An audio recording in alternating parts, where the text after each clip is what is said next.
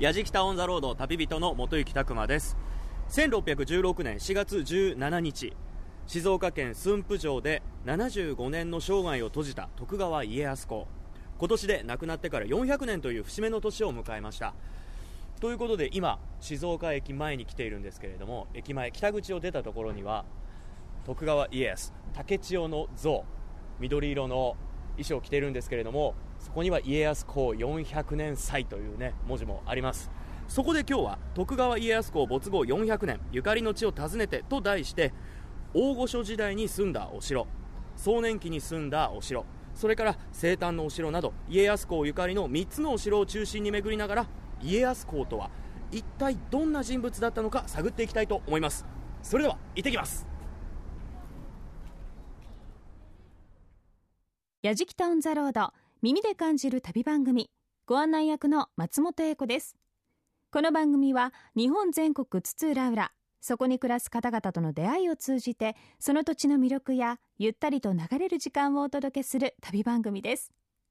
さて平和をもたらした天下人といえば真っ先に思い浮かぶのが徳川家康。愛知県の岡崎城で生まれて人質生活を駿府で過ごした後に浜松そして江戸へと居城を移しながらついに江戸幕府を開いた人物です。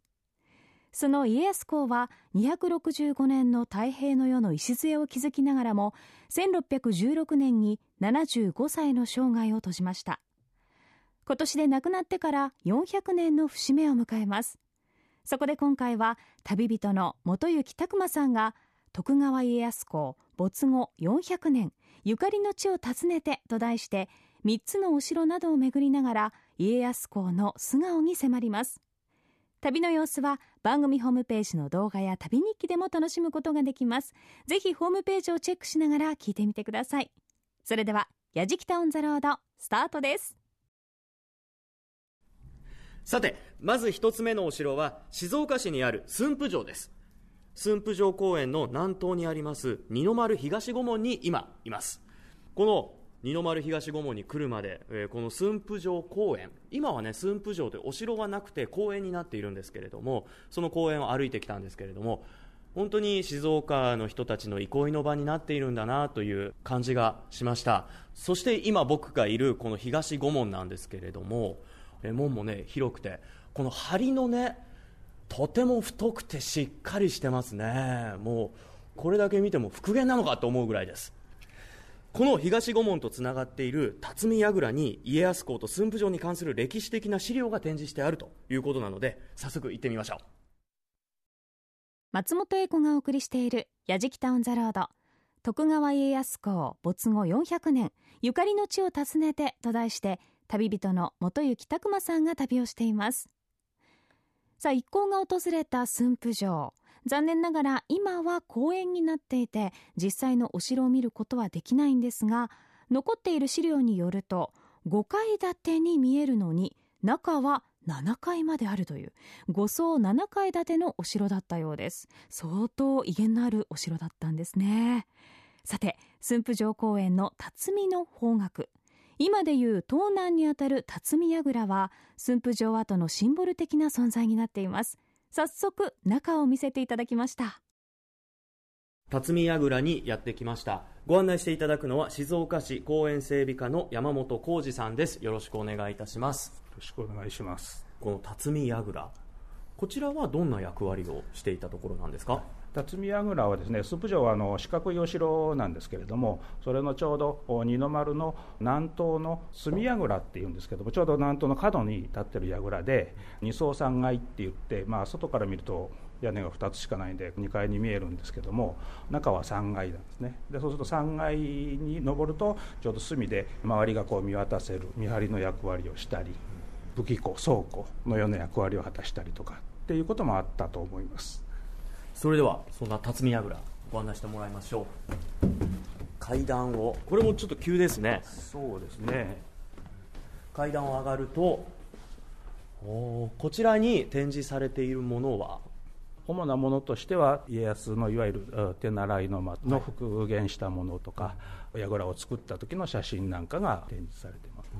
徳川家康公が駿府に来たのって、いつぐらいなんですか？一番最初は来ているのが駿府はですね昔今川氏が治めていたんですけれどもその今川氏のいわゆる人質っていう形で、えー、ちょうど小学生の頃だと思うんですけれども年齢にすると、はい、この駿府でこう暮らしているんですね、うん、当時の人質っていうのは今の、ね、人質とはまた違って、まあ、当時の大名同士のこう約束で子供を預かると。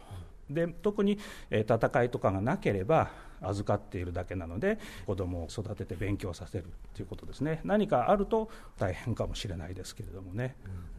先ほどおっしゃってたその手習いの間、は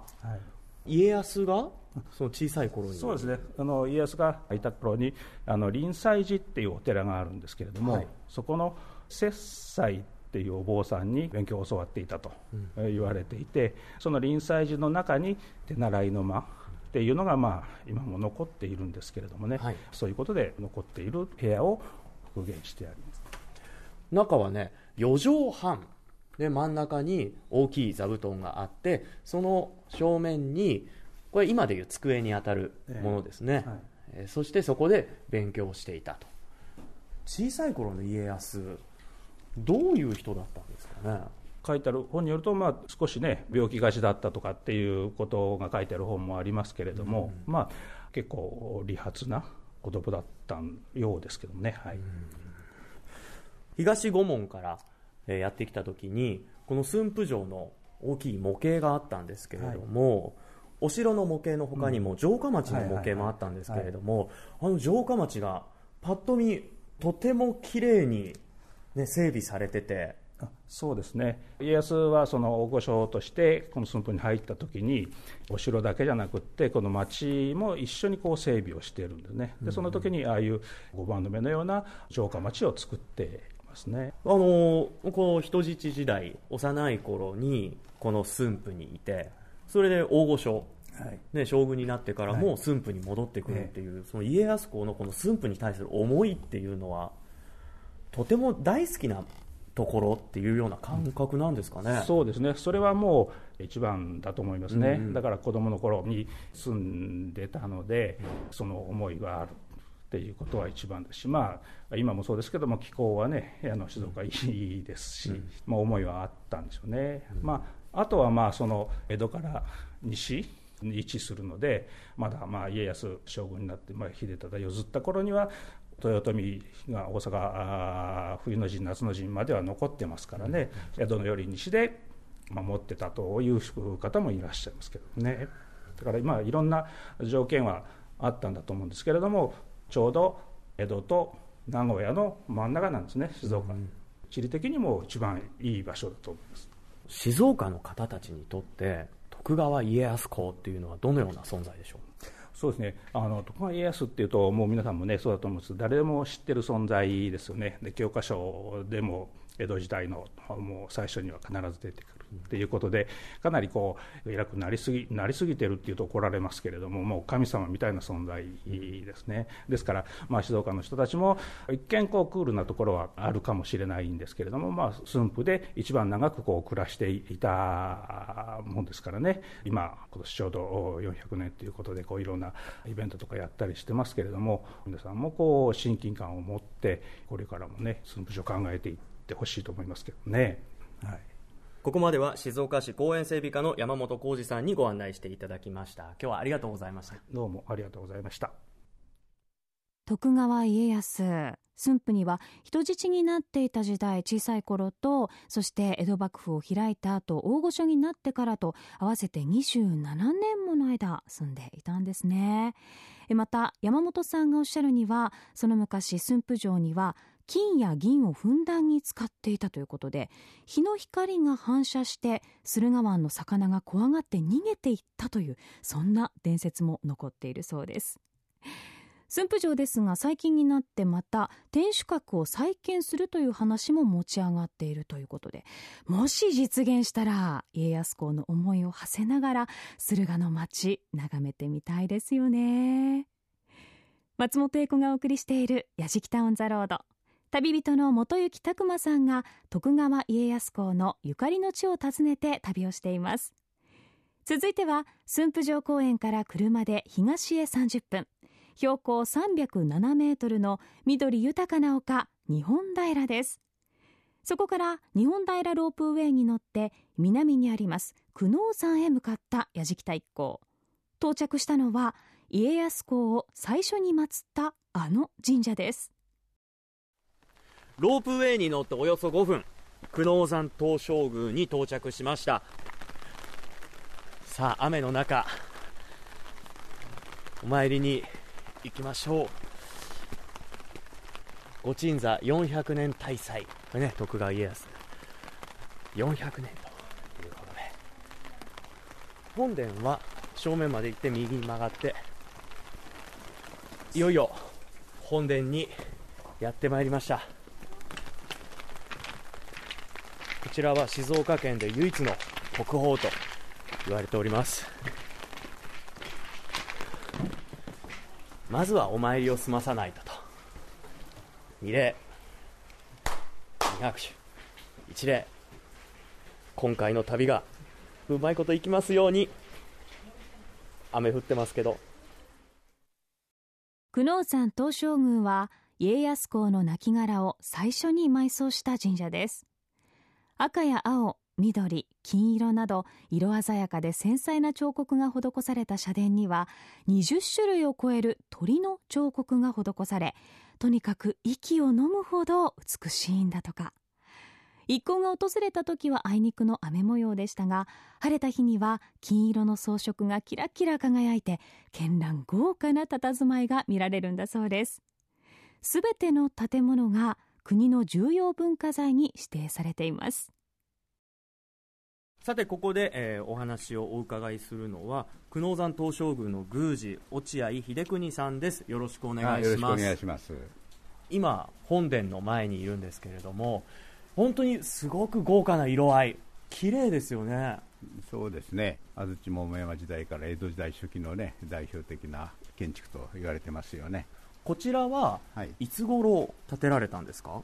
家康公が亡くなったのが元南2年1616年4月の17日なんですよね、はい、でまあ、その後ですね5月ぐらい、まあ、ここにはお城があったんですよね。で、うん、そのお城を撤去してこの神社ができたんですけども、はい、それには家康公の遺言が関係してるんですよ。遺言ですか、はい、はい、亡くなる大体2週間ほど前に遺言を残しておられて、はい、自分が亡くなったら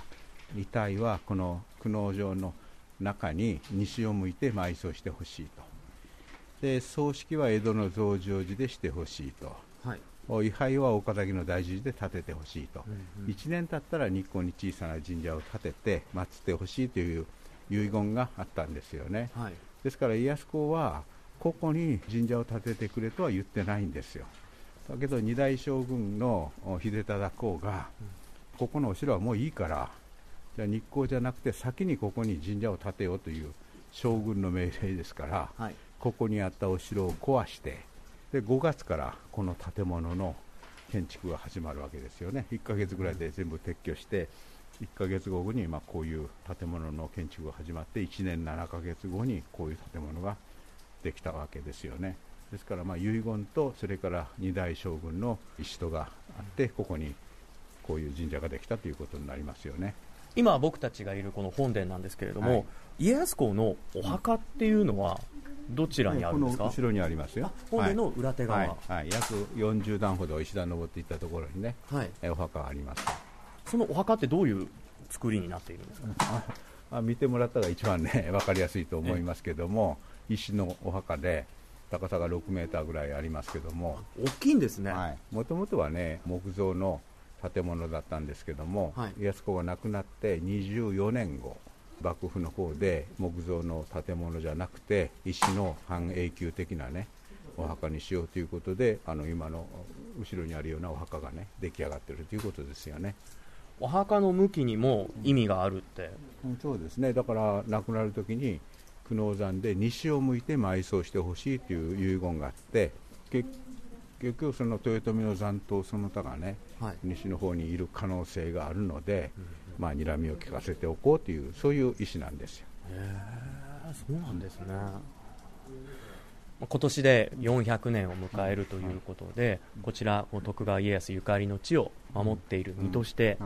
こう思うこと感じることっていうのを教えてもらってもいいですか？まあね長いその応仁の乱というねが始まって日本は戦国時代に突入してで、まあ、ずっと戦国時代が続いて100年以上続いたわけだけれどもなんとかこの戦国時代を収めて、まあ、誰もが天下太平の世の中を作りたいということで全国の各部署がね名乗りを上げて戦っていったわけですよね。でその中で、えーまあ、戦国時代はずっと続いたわけだけれども、まあ、織田信長公の時代になってある程度収まって豊臣秀吉公の時代でも、まあ、それが引き継がれていって最終的に徳川家康公の時代に全ての戦乱が収まってで戦国時代が終わったということでここには徳川家康公の両脇に豊臣秀吉公と織田信長公が祀られているんですよ。うん、で徳川家康公は8歳から19歳まで静岡で人質時代を過ごしているんです。で、えー、臨済寺の大元節斎祖父というお尚からさまざまな教育を受けていてで早く戦国時代を終わらせなければいけないと。そのためには、まあ、最終的な勝者にならなければならないけれども全ての戦いが終わって戦いがなくなれば世の中は天下太平の世の中になるわけじゃないんだよと。それからまだやらなければならないことがあると。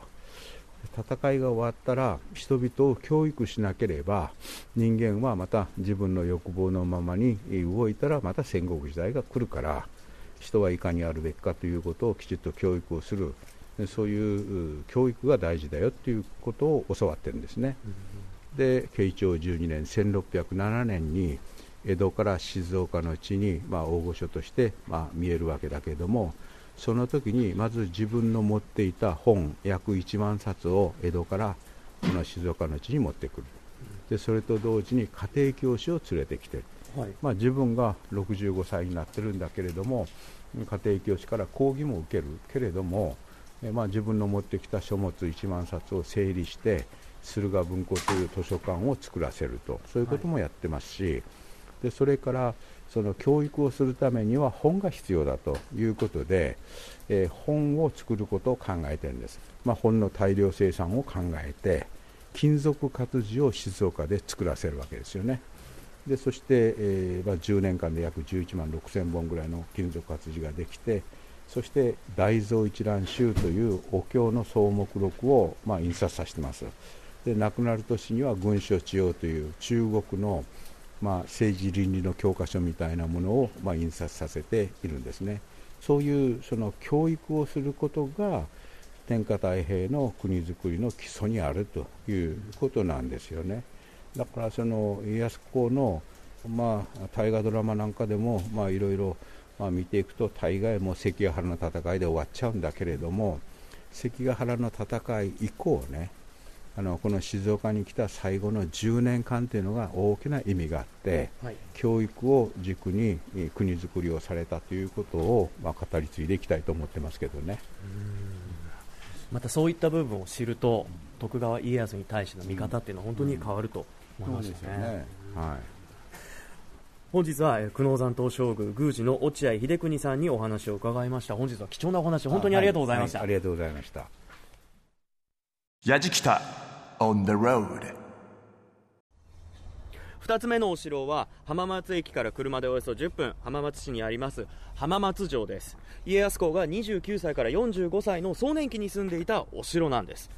えあのいわゆる29から45僕が今年で31なので同世代の時に住んでたお城、まあ、いわゆる、まあ、血気盛んな時期っていうことなんでしょうね。であの駐車場から歩いて300メートルぐらいのところに天守閣があるんですけれどももうすぐもう天守閣も見えてくるんですけれども今坂を登ってます。やはりこのお城の周りっていうのは公園になってて緑の香りが気持ちいいですね。であ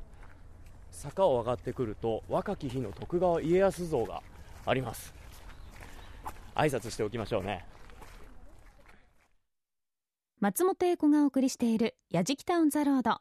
旅人の元行拓磨さんが徳川家康公没後400年ゆかりの地を訪ねてと題して旅をしています。続いて訪れたのは浜松市の中心にあります浜松城。徳川家康公が17年間過ごしたお城です。天守閣は3階建てなんですがその周りをすべて石垣で囲んで高い位置に作ってあるので入り口にたどり着くまでの石段が長いんです。下から見上げると天守閣の3階部分しか見えないほどだったそうです。早速この方にお話を伺いました。浜松城の天守閣にやってきました。こちらをご案内していただくのは浜松城館長の高田春之さんです。よろしくお願いいたします、はい、よろしくお願いいたします浜松城、今、天守閣にいるんですけれども、はい、緑が多いですね。そうですね、浜松城は浜松城公園ということで、この天守閣も含みまして、市民の憩いの場所になっております、うん、ウォーキングコースがあったりとか、そうですね、はい、でその浜松城なんですけれども、はい、いつ頃建てられたんですか、はい、約400数十年前、まあ、実際には1570年ぐらい、えー、徳川家康公がこの浜松に入ってきて作られたと言われております。家康公がこの浜松へ来た時に、えー、ここから約東へ行ったところにですね引間城というのがあったんですね。当初は家康公引間城へ入られたんですが、はい、あまりにも小さいということで現在の位置へお城を作られたと言われております。実は今残ってます浜松城の本物この石垣なんですね。そうなんですね、はい、僕もあの登ってくるときに、はい、そのね、石垣の積み方が他のお城と比べると、まあ、パッと見ちょっと雑みたいな感じで見えるんですけれども、でもあれはあれで、そういう野面積みという積み方なんですね。そうなんですね。他のお城だとシュッとしてこう形が整ってるのをイメージするんですけど、ですからねお城を見ていただくときにまず石垣を見ていただきますとそのお城が古いお城なのか比較的新しいお城なのかというのがよくわかるかと思います、でこの地この浜松城では、一体どんな戦いが繰り広げられてたんです実は家康公あの生涯一度の負け戦というのはこの浜松城に来まして経験しています、はい、この浜松城から12キロ北へ行ったところに三方ヶ原とはありますけども実はここの、えー、有名な武田信玄公と戦いまして生涯一度の戦いに敗れた戦を経験してるんですね、はい。まあ、それと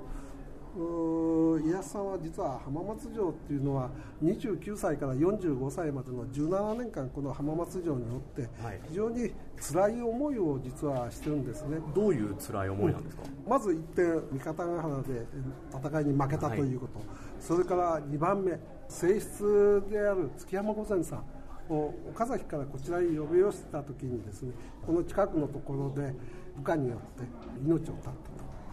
実はこれは当時織田信長の命と言われております。それから3つ目はここから北へ行きました二俣城というところで長男信康を自害させてるんですね、はい、これも織田信長公によって長男はどうも武田軍と内通してるじゃないかというあらぬ権威をかけられて自害させたという、疑いでってことですね。そうなんですね。そういう3つの苦しい経験をしてるんですね。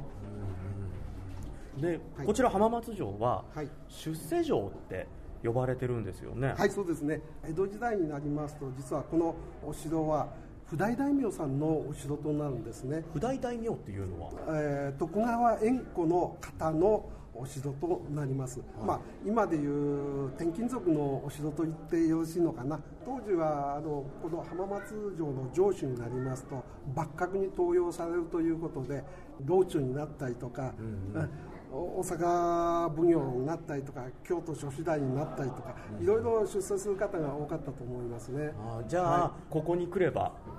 僕もあの出世の恩恵預かれますか？そうですね。今ねそういうことで非常にここ浜松城人気あります。あそうなんですか？はい。なんかそれはこの浜松城で何をするといいとかありますか、はい、実はですね先ほど言った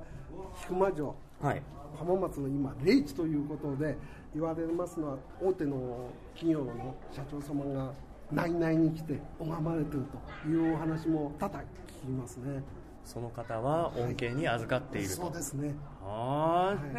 あ、なるほどね、はい、あちょっと悪い顔しちゃった。あいやいやですからこのラジオを聞いてる皆さんもしよかったら一度昔の引間城跡ぜひ一度お参りしてもらいたいと思います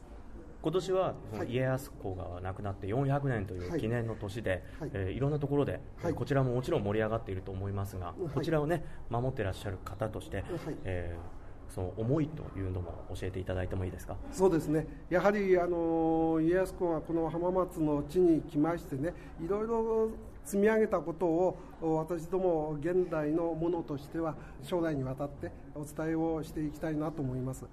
浜松市民の方って、はい、家康公に対しての思い入れっていうのはどんな思い入れがはい、あのー、実はですね私時々家康公って言いますけど実は浜松市民にしてみますと17年間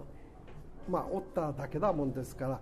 実は浜松市民というとね家康家康呼び捨てなんですね。そうなんですか？そうなんですちょっとここでは静岡とか岡崎へ行くと家康公って祀られるんですが浜松市民はどちらかというとイエスもう呼び捨て。家康って。そうなんですね。呼び捨てちゃうんですね。ここに家康がいたんだって、うん、そうです。でご案内するときには、その通りですね、でも出世城なんでね。そうです、はい、それにあやかりにぜひともねたくさんの人にもね、はい、来ていただいてほしいですね。はい。たくさんの方見えていただくようにお願いしたいと思います浜松城館長の高田春之さんにお伺いしました。今日はありがとうございました、はい、どうもありがとうございました。浜松の地は唯一家康公が負け戦を経験した場所でもありながら出世できるというそんなお城でもあるということでしたが浜松の方は家康とね呼ばれるということでかなり親しみある感じなんでしょうね。さあ浜松城を後にした矢敷太一行今度は壮年期から遡って家康公のふるさとへ向かいました。さて愛知県岡崎市にある岡崎城にやってきました。あの今まで見てきたお城と同様この岡崎城も周りは公園になっててキャッチボールしてる方とかサッカーの練習してる方とかがね大きい広場でねそういった練習をしててああいいな混ざりたいななんてね、え思ったりもしました。岡崎城の天守閣は白い漆喰そしてね黒い壁。天守閣自体は他のお城と比べるとそんなに大きくないのかな？でも下から数えると1234層ですかね、まあ、実際中に入ってみるとどうなっているのかわからないんでねそれも聞いてみたいなと思います。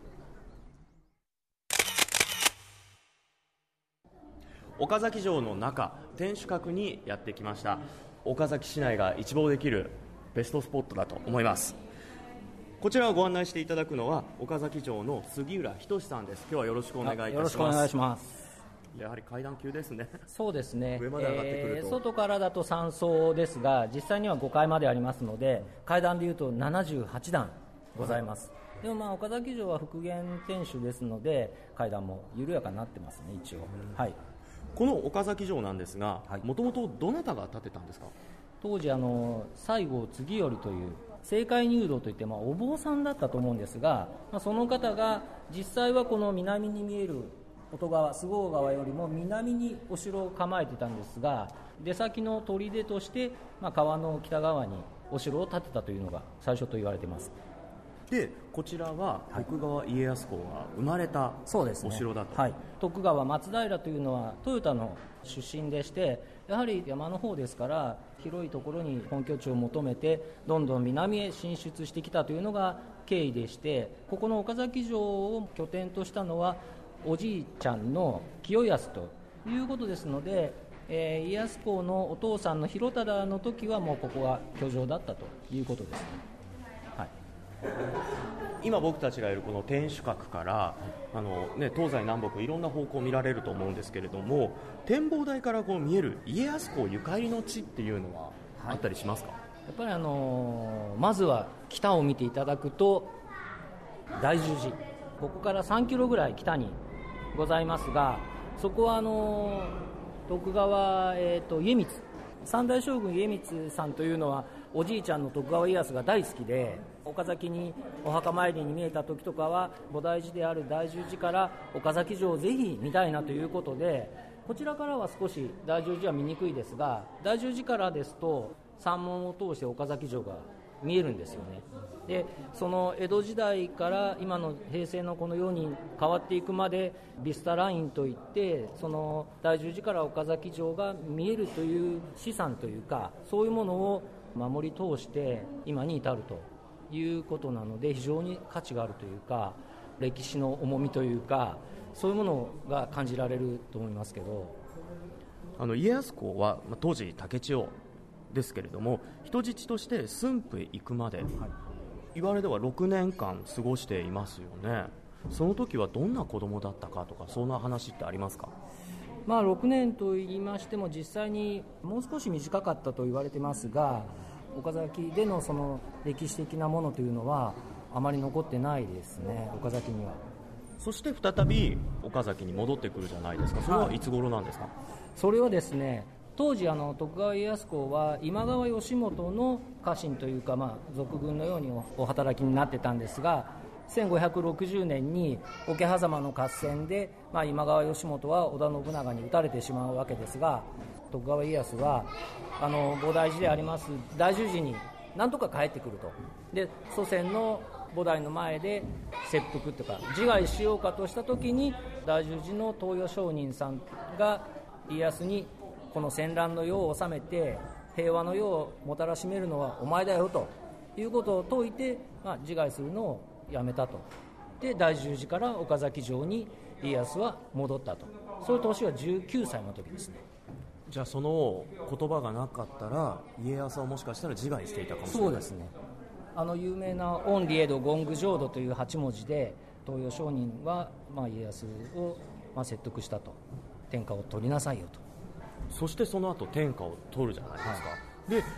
家康の後はこの岡崎城はどんな方が城主になっているんですか、まあ、実際はあの家康公はその19歳で岡崎城に戻られてから10年間しか岡崎城におりませんででその後は浜松城の方に、まあ、東の方にどんどん居城を移していくわけですがその後は岡崎は五万石といって、まあ、非常に石高は小さくてあの、まあ、貧乏な藩でしたけどその神君出世のお城徳川家康公がお生まれになったというお城というのは非常に当時の武将からもステータスであの岡崎城の城主になったということは非常に誇りであったと、まあ、反対に小さい石高で大きなお城を管理していくということでその藩はいつもの財政難で